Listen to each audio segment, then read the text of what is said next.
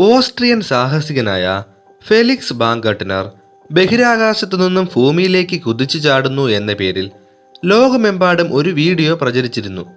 എന്നാൽ ഇത് വാസ്തവത്തിൽ റെഡ് ബുൾ കമ്പനിയുടെ പരസ്യത്തിന് വേണ്ടി ചിത്രീകരിച്ച അഭ്യാസ പ്രകടനമായിരുന്നു.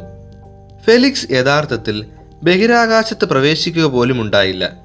പകരം ഭൂമിയിൽ നിന്നും വളരെ ഉയരത്തിലായിരുന്നു എന്ന് മാത്രം. ബഹിരാകാശത്തിലേക്ക് പ്രവേശിക്കുന്നതിനേക്കാൾ സങ്കീർണമാണ് തിരികെ ഭൂമിയിലേക്ക് മടങ്ങി വരുന്നത്. ഏതൊരു ആധുനിക ബഹിരാകാശ യാത്രയുടെയും ഏറ്റവും അപകടകരമായ ഭാഗമാണ് ഭൂമിയുടെ അന്തരീക്ഷത്തിൽ പ്രവേശിക്കുന്നത്.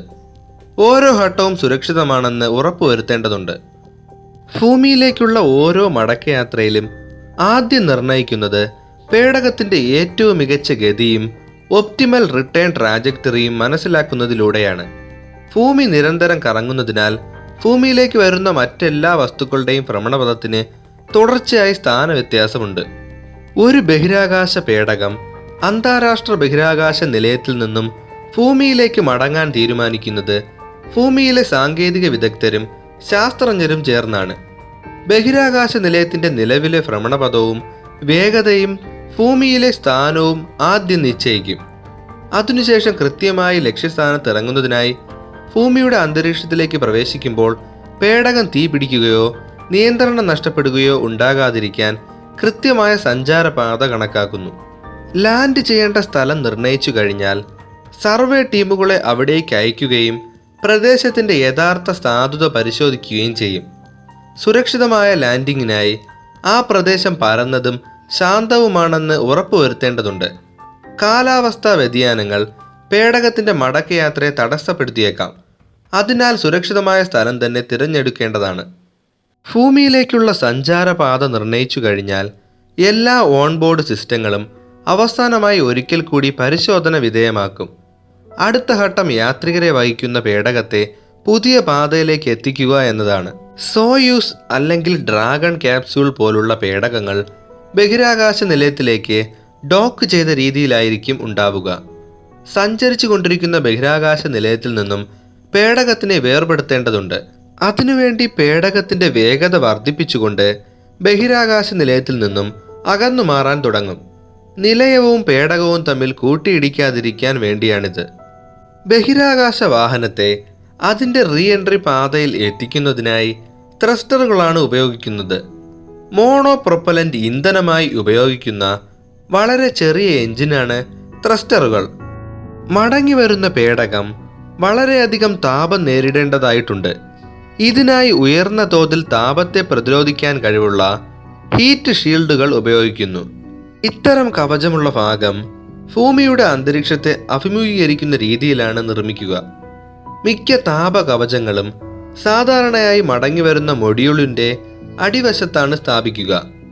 പേടകം അന്തരീക്ഷത്തിലേക്ക് വീഴുമ്പോൾ തന്നെ താപത്തെ അഭിമുഖീകരിക്കാൻ വേണ്ടിയാണിത്.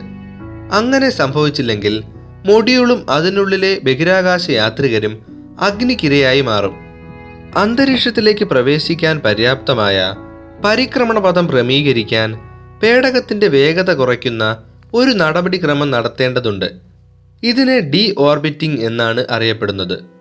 ഡി ഓർബിറ്റിംഗ് നടത്തുന്ന സമയദൈർഘ്യം പ്രാഥമിക കണക്കുകൂട്ടലുകളെ ആശ്രയിച്ചിരിക്കുന്നു. എന്നിരുന്നാലും ഇത് സാധാരണയായി നാല് മിനിറ്റിലധികം നീണ്ടു നിൽക്കും ഡി ഓർബിറ്റിംഗ് നടക്കുമ്പോൾ പേടകം ഒരു പാരാബോളിക് കോണിലുള്ള പാതയിലൂടെയാണ് സഞ്ചരിക്കുന്നത്. തുടർന്ന് ക്രമേണ വേഗത കുറയ്ക്കുകയും അന്തരീക്ഷത്തിലേക്ക് കടക്കുകയും ചെയ്യുന്നു. തുടർന്ന് അന്തരീക്ഷത്തിലൂടെ വേഗത കുറച്ചുകൊണ്ട് ബഹിരാകാശ വാഹനം പാരച്യൂട്ടിന്റെ സഹായത്തോടെ വെള്ളത്തിലേക്ക് വീഴും. വെള്ളത്തിൽ പൊങ്ങിക്കിടക്കുന്ന രീതിയിലാണ് പേടകം നിർമ്മിച്ചിരിക്കുന്നത്. സാധാരണയായി നാൽപ്പത് ഡിഗ്രിയാണ് പേടകത്തിന്റെ കോണളവ്.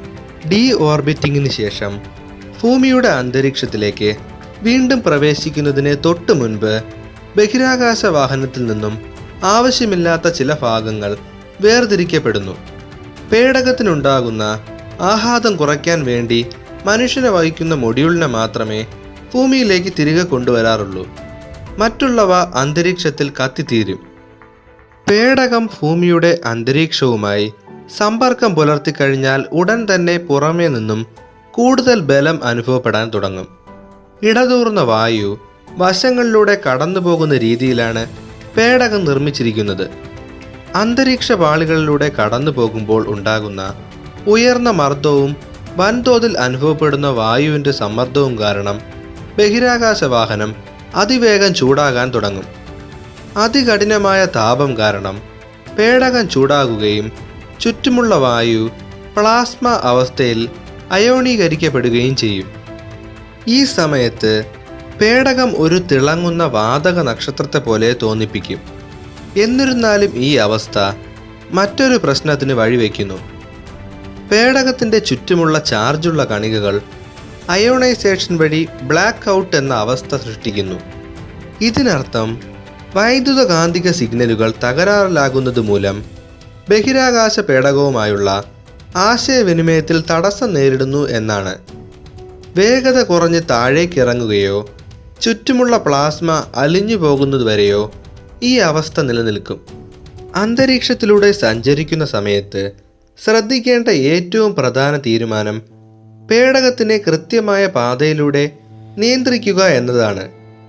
തയ്യാറെടുപ്പ് ഘട്ടത്തിൽ ഇതിനകം തന്നെ സഞ്ചാരപാത കണക്കാക്കിയിട്ടുണ്ടെങ്കിലും വാഹനം അന്തരീക്ഷത്തിലേക്ക് പതിക്കുമ്പോൾ ദിശയ്ക്കും സ്ഥാനത്തിനും ചെറിയ വ്യത്യാസങ്ങൾ സംഭവിക്കാം. സാന്ദ്രതയിലും വേഗതയിലും ഉണ്ടാകുന്ന ചെറിയ വ്യതിയാനങ്ങൾ പേടകത്തിന്റെ കൃത്യമായ ചലനത്തിന് തടസ്സമായേക്കാം. ബഹിരാകാശ വാഹനം അപകടകരമായ രീതിയിൽ അതിന്റെ പാതയിൽ നിന്ന് വ്യതിചലിച്ച് ലക്ഷ്യമിട്ടിരുന്ന ലാൻഡിംഗ് സ്ഥാനത്ത് നിന്ന് വളരെ ദൂരേക്ക് പതിക്കാൻ സാധ്യതയുണ്ട്. ഈ ഒരു പ്രശ്നത്തെ നേരിടാൻ വളരെയധികം സാങ്കേതിക വിദ്യ ഉപയോഗിച്ചു പോരുന്നു. അന്തരീക്ഷത്തിൽ പ്രവേശിക്കുന്ന സമയത്ത് എല്ലാ പേടകങ്ങളും മണിക്കൂറിൽ മുപ്പതിനായിരം കിലോമീറ്ററിലധികം വേഗത്തിലാണ് സഞ്ചരിക്കുന്നത്. ഈ വേഗത ഏതാണ്ട് ശബ്ദത്തിന്റെ വേഗതയുടെ ഇരുപത് ഇരട്ടിയിലധികമാണ്. ഏകദേശം എട്ട് മിനിറ്റോളം അതിഭീകരമായ വേഗത്തിൽ സഞ്ചരിച്ച ശേഷം ഭൂമിയോട് അടുക്കുമ്പോൾ പേടകത്തിന്റെ വേഗത കുറഞ്ഞ് മണിക്കൂറിൽ ആയിരം കിലോമീറ്റർ എന്ന നിലയിലെത്തും. എങ്കിലും സൗമ്യമായ ടച്ച് ഡൗണിന് ഇത് അനുയോജ്യമല്ല. അതിനാൽ പേടകത്തിൽ പ്രത്യേകതരം പാരച്യൂട്ടുകൾ വിന്യസിച്ചിട്ടുണ്ട്. ആദ്യഘട്ടത്തിലെ പാരച്യൂട്ടുകൾ പ്രവർത്തിച്ച് വേഗത കുറയ്ക്കാൻ തുടങ്ങും. അതിനുശേഷം ബഹിരാകാശ വാഹനത്തിന്റെ ലാൻഡിംഗ് സുഗമമാക്കുന്നതിനായി രണ്ടാം ഘട്ട പാരച്യൂട്ടുകളും വിന്യസിക്കും. നിയന്ത്രിത പാതയിലൂടെ ഭൂമിയിലേക്ക് മടങ്ങിയെത്തുന്ന ബഹിരാകാശ വാഹനങ്ങൾക്ക് സാധാരണയായി ബഹിരാകാശ യാത്രികർ അനുഭവിക്കുന്ന ജി ശക്തികളെ ഒരു പരിധിവരെ കുറയ്ക്കാൻ കഴിയും. ത്വരണത്തിന്റെയോ ഗുരുത്വാകർഷണത്തിന്റെയോ ഫലമായി ശരീരത്തിൽ അനുഭവപ്പെടുന്ന ശക്തിയെയാണ് ജി ഫോഴ്സ് എന്ന് വിളിക്കുന്നത്. റോക്കറ്റ് വിക്ഷേപിക്കുമ്പോൾ ലിഫ്റ്റ് ഓഫ് സംഭവിക്കുന്ന സമയത്ത് യാത്രികർ അനുഭവിക്കുന്ന സിക്സ് ജിയുമായി താരതമ്യപ്പെടുത്തുമ്പോൾ താരതമ്യേന സുഗമമാണ് മടങ്ങിവരവ്.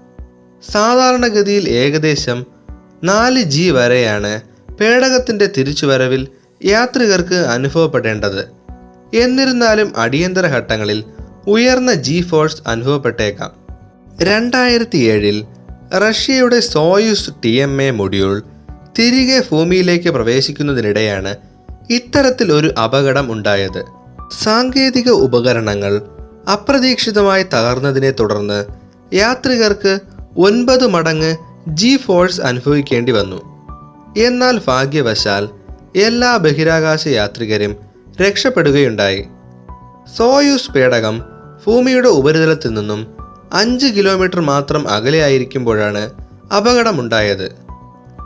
വേഗത കുറയ്ക്കാനായി പാരച്യൂട്ടുകൾ ഉപയോഗിക്കുന്നു എങ്കിലും ഹീറ്റ് ഷീൽഡിന് പിന്നിലായി അധികമായി റെട്രോ റോക്കറ്റുകൾ സ്ഥാപിച്ചിരിക്കുന്നു. ആവശ്യാനുസരണം വാഹനത്തിന്റെ വേഗത കുറയ്ക്കുന്നതിനായി ഈ ചെറിയ എഞ്ചിനുകൾ ഉപയോഗിക്കാവുന്നതാണ്.